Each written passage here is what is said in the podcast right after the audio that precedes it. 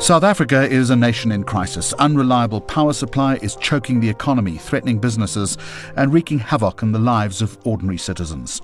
Over the past decade, load shedding has become part of daily life in the country, but electricity insecurity is now reaching unprecedented levels. According to the CSIR, 2021 was the most intensive year of load shedding to date, and so far in 2022, with half the year still to go, we have already experienced 90% of 2021's total load shedding hours. The prospects for our society and our economy, should things continue this way, or heaven forbid worsen, are nothing short of terrifying. So, how do we get to this untenable state? How worried should we be? And what can be done to bring it back from the brink of a looming catastrophe? This is No Ordinary Wednesday, an in depth look at events and trends moving markets, shaping the economy, and changing the game. Welcome, I'm Jeremy Maggs. In this Power Edition episode, we examine the reasons for this spiraling power crisis, count the costs, and consider long term effects and possible solutions. Our guests are Eskom spokesperson Sikonathi Mantshantsha, Investec Treasury economist Tertia Jacobs, and transactor at Investec's Power and Infrastructure Finance team, Bernard Geldenhuys. To all three of you, a very warm welcome. Okay, Sikonathi, let's switch the lights on with you as we uh, discuss this particular issue following an extended period of stage six load shedding. What do the next couple of weeks look like in South Africa? Are you able to give us any determination? Thanks, Jeremy. As for switching the lights on in the middle of load shedding, I unfortunately won't be able to give you what you want to hear, which is great news or more upbeat news about the situation particularly in the short space of time you have allowed me, 14 days or so. The reality is, during the strike season, we have not been able to do as much maintenance. This is routine maintenance. This is attending to breakdowns that would need swift attention. This would require a few weeks to bring us to pre-strike levels. And even the pre-strike uh, level of the system is not as good because let's acknowledge this. Eskom was already load shedding before the strike itself. We have just had to ramp up the stage of load shedding in order to accommodate these breakdowns that would occur. Strike action was always a possibility. Surely Eskom should have foreseen this and had better contingency plans in place. Strike action at Eskom, an essential services company, is legally not permitted.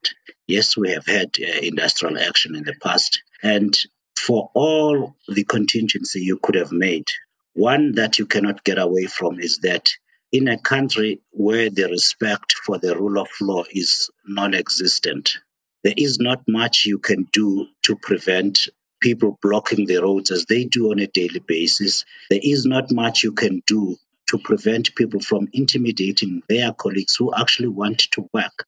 Some of our colleagues who braved the conditions and tried to go to work, and those that did go to work in order to keep the lights uh, running for you and I, to fulfill their obligation to the people of South Africa, have been intimidated while you are busy at the power station working and your relatives get phone calls reminding them where you are and they know where they live. And of course, we have also shared incidents of homes being attacked, petrol bombed, people being physically attacked and being physically obstructed from getting to power stations. Yes, we did uh, make uh, contingency plans and prepared with the security forces, but we did get this kind of intimidation. And that could not completely be avoided. As I have said, the main reason is that there really are no incentives for people to obey the law in this country. I'm hearing a note of almost desperation in your voice when you say something like that. It very well may be, Jeremy. The reality is, all of us, Eskom included, operate within an ecosystem where you cannot really rely on the law enforcement agencies to do their job as efficiently and as well as they should, you will then have these kinds of disturbances. And we have had these. And you know, over the years, Eskom has laid 104 criminal charges for corruption, for fraud, for money laundering. We have only had one set of arrests in one minor case, which is going through the courts. So I don't think you would be surprised if I'm less than optimistic on that score. Investec Treasury economist Tertia Jacobs, let me bring you into the conversation as you digesting those very sober words from uh, Sikonathi.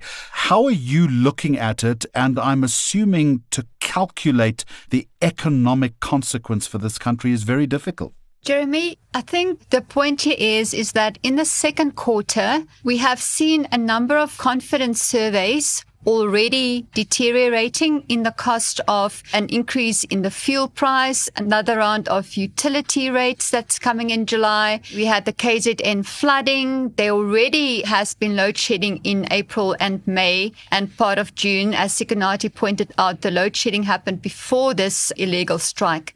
So with this moving on to stage six now, I think is in a way an inflection point because it's like a cumulative dynamic a negative flow of news that's being added to an already challenging operational environment. The consequences, you know, you will get your direct consequences where we see there's a knock to productivity with traffic lights that are not working. You know, it's like stop go production processes for many companies. You know, even if you own a generator, it's quite costly to run it with the diesel price at record high levels. But the indirect effect, I think, is a concern because, you know, who is really going to be willing to increase fixed investment? So I think this is going to play out in more of a wait and see dynamic. But the reality, Tertia, is we don't have that kind of luxury to wait and see, do we?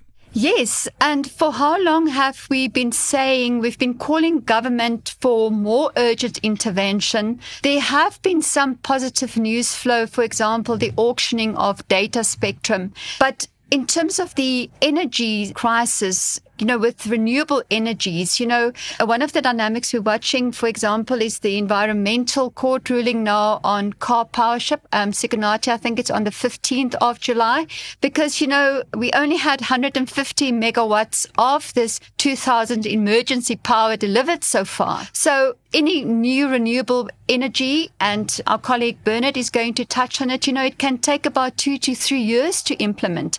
So this shortfall of about five, six 6,000 megawatts will stay with us for at least two years. Well, Bernard Geldenhuys, let me bring you into the conversation then. From Investec's Power and Infrastructure Finance team, the reality of the situation is we're simply not adding new generation capacity fast enough to compensate for coal powered fire stations, are we?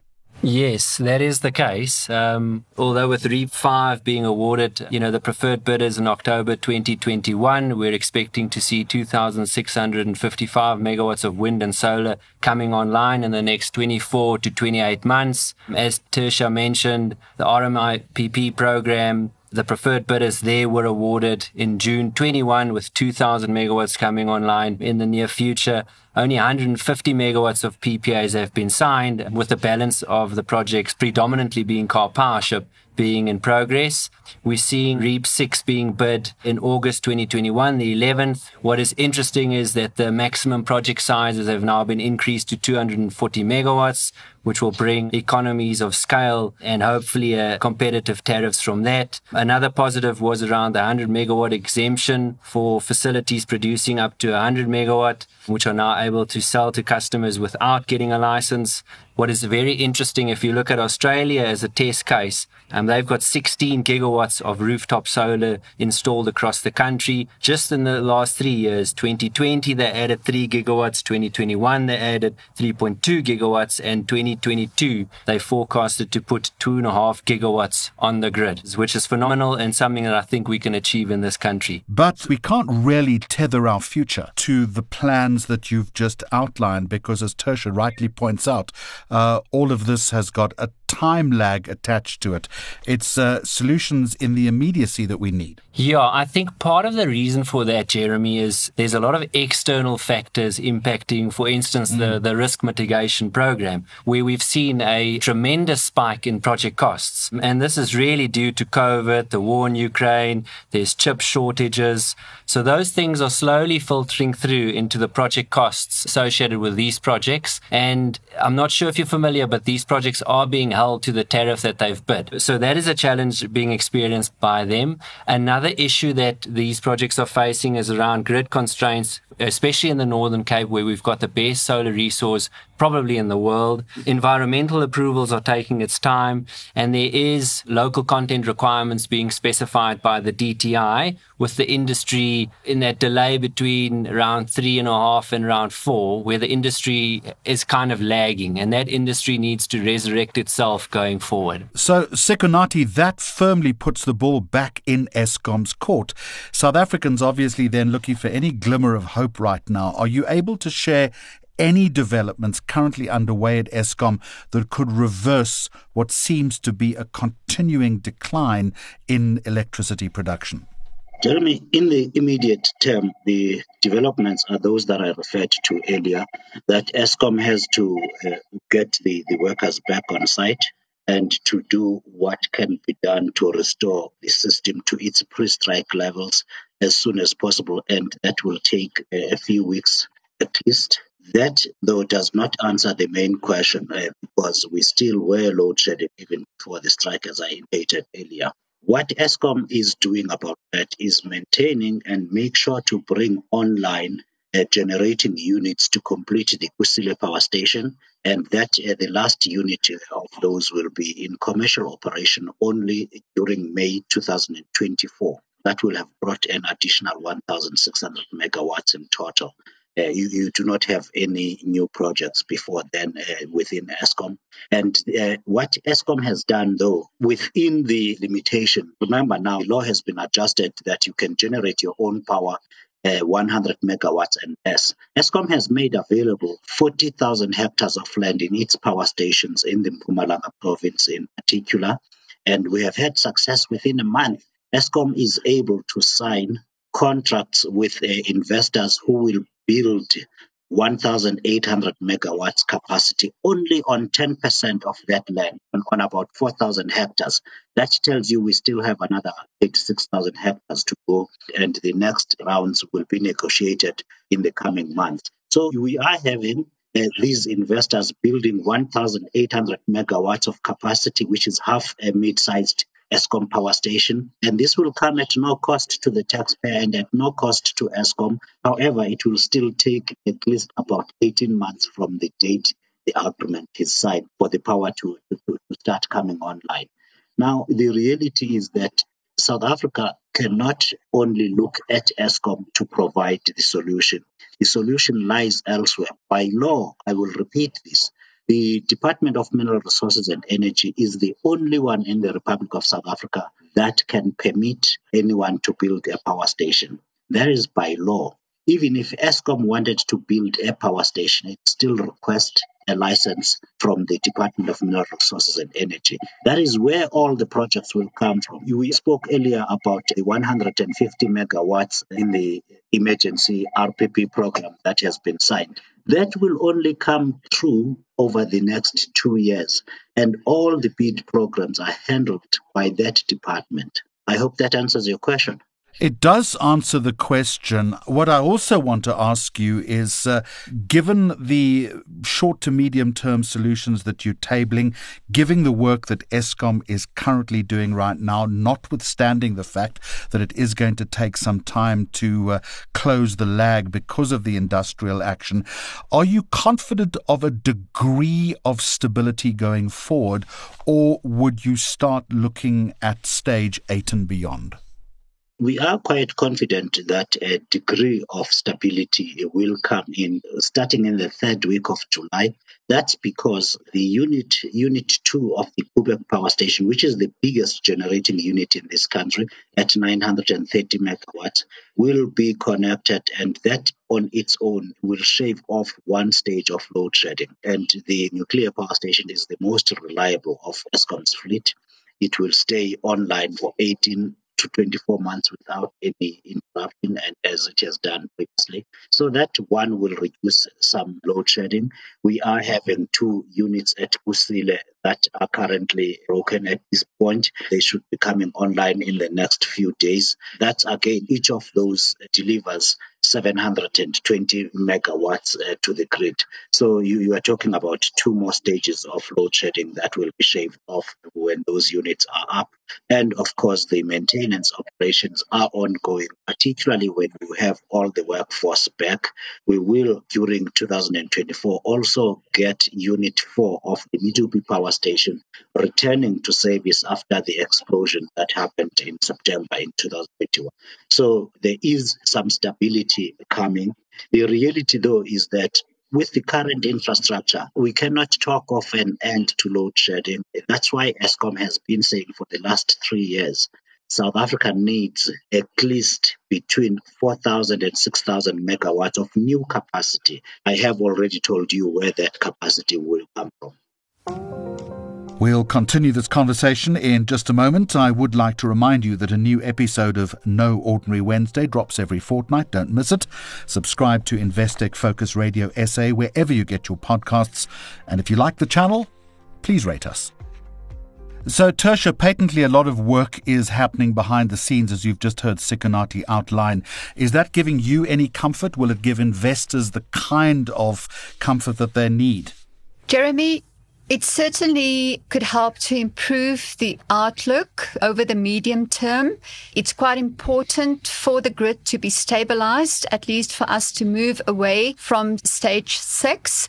I do think, however, you know, this type of stage six load shedding has, you know, exposed so many of the challenges that's not dealt with constructively by government. And I think it shows the, the relationship between the trade unions and the government and Eskom and it also in other sectors of the economy. Also, you know, in terms of service delivery, it comes back to the lack of urgency, the political will, the lack of capacity. And that remains a long-term constraint on growth, which means our potential GDP GDP is not going to grow faster than the 1% or so where it is now. So I think the concern remains that confidence is aside from, you know, a little bit of an upward blip here and there, we're not going to see a structural change. It actually goes beyond the electricity story and Sikonathi also touched on it, the respect for law and order. So there's many dynamics that is becoming more and more exposed. Tertia, I'm also assuming then that you've done some bigger calculations in terms of the impact of the current crisis on GDP growth. Yes, Jeremy. You know, the interesting development has been we revised our GDP growth forecast for 22 higher after the surprise outcome of first quarter GDP. So we went from about 1.8% to around about 2.3, 2.4%. But this type of load shedding with the second quarter already likely to contract, right? We have revised our outlook for this year down to about 1.9%. We must look at a growth forecast of sub 2%, which speaks to that this economy remains, you know, mired in a low growth trap. What sectors, Tertia, of the economy are you particularly worried about? What is most vulnerable? So there's a number of sectors. The big ones are the energy intensive sectors, such as mining and manufacturing. We have seen that mining production has not yet returned to pre-COVID levels. Manufacturing production had a very good bounce in the first quarter of this year, but that was still part of the process of the recovery unfolding after the July looting. So there will be major challenges. Obviously, you know, transport sectors are affected and then then, you know, the, the small and be medium sized enterprises, there are cash flow challenges. Many of the little businesses don't have access to backup power to finance. So it's a major setback, especially when you look at the small business sector is earmarked to be the biggest creator of jobs. So at the margin, it's, it's very difficult to see any constructiveness mm. flowing out of this. And internationally, the ratings agencies will take no prisoner here. Absolutely. And the very sad thing is, you know, in the in April, both Moody's and S&P changed our outlooks from negative to stable. S&P even changed it to positive, right? So now it's going to be very much hold and see in terms of how it's playing out on South Africa's GDP growth forecast because, you know, risks for another round of downward revisions have increased. And then the second point is how will all of this impact government tax revenues. Government is in the midst of public sector wage negotiations, just looking at, you know, is Eskom now like a proxy for the rest of the public sector? Yes, government has been very comfortable that we're looking at an overrun in revenue receipts.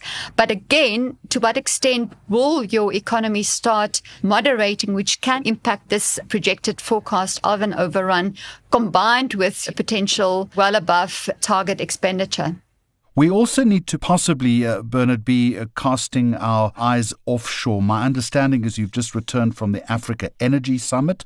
It focuses on broader solutions to the continent's power challenges. Is there anything there that we can learn, that Eskom can learn, that government can learn from?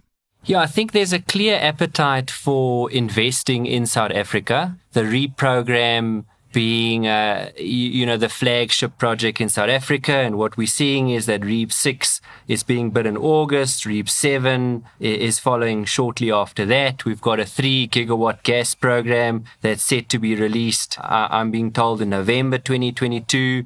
Gas obviously being a very important transitional fuel for us. And current estimates are showing that we need to decommission about uh, 22 gigawatts of coal by 2035. And that means that we need, as a country, between five and six gigawatts of renewables every year. So there's this alertness. And I think, you know, from a government perspective, if we can continue rolling out these renewable energy programs and the gas program with that, I think that, uh, you know, there's definitely appetite from international investors to support and fund these projects on an IPP basis. Bernard, the other issue obviously is to accelerate the process when it comes to the number of rounds that we have for bidding for independent power generation. Where do we sit right now, and ideally, where should we be?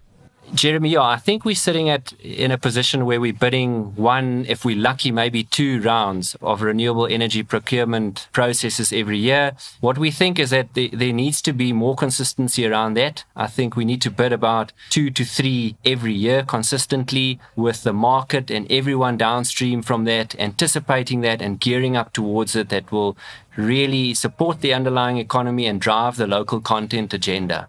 Let me ask you this question. Desperate times obviously call for desperate measures, and some bigger South African companies, and particularly those that are energy intensive in terms of use, are taking matters into their own hands. That's correct, Jeremy. What we're seeing is that a lot of the um, energy intensive users, predominantly in the mining sector, are procuring power and have issued requests for proposals from independent power producers. You know, you're seeing the likes of Harmony coming out with three times 10 megawatts, which I think closed about two or three weeks ago. Tronox is looking at two times 100 megawatts. Sasol Air Liquide is looking to procure up to 900 megawatts. Sibanye Stillwater, 175 megawatts. So there's a clear interest from, you know, know, especially the mining sector, to procure power from independent power producers.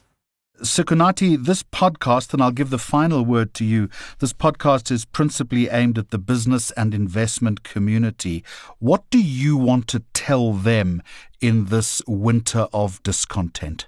Jeremy, thank you for that opportunity. I would like for the business people of South Africa who are responsible for the taxes that keep this country going and certainly keep Eskom going to play a, a really more active role in policy and infrastructure space. And that starts by demanding answers from the correct people in the government as to where is the infrastructure that is required to keep the country going where is the electricity that is required to keep this country going? Where is the rule of law? If you could have a whole country held to ransom for the benefit of some 28,000, 29,000 Eskom employees who are in the, in the bargaining forum, where is the law? Where is the bigger interest? Then we would be able to move this country forward in the right direction we are able to honestly have those conversations and hold the people to account. And of course, the business community pays the taxes that keep this country running. It should be listened to, should be able to demand answers. It should be able to really put programs in place. It should be able to force the government to do the things that normal governments should do. Sikonathi Mantshantsha, Tertia Jacobs, and Bernard Geldenhuys, thank you for joining me on this edition of No Ordinary Wednesday. Please join us again on the 20th of July as we continue to explore money trends shaping your world. If you haven't yet added us to your podcast feed, search for Investec Focus Radio SA wherever you get your podcasts and hit that subscriber button. Until next time, goodbye from me, Jeremy Maggs, and the entire Focus Radio team. As always, thank you for listening.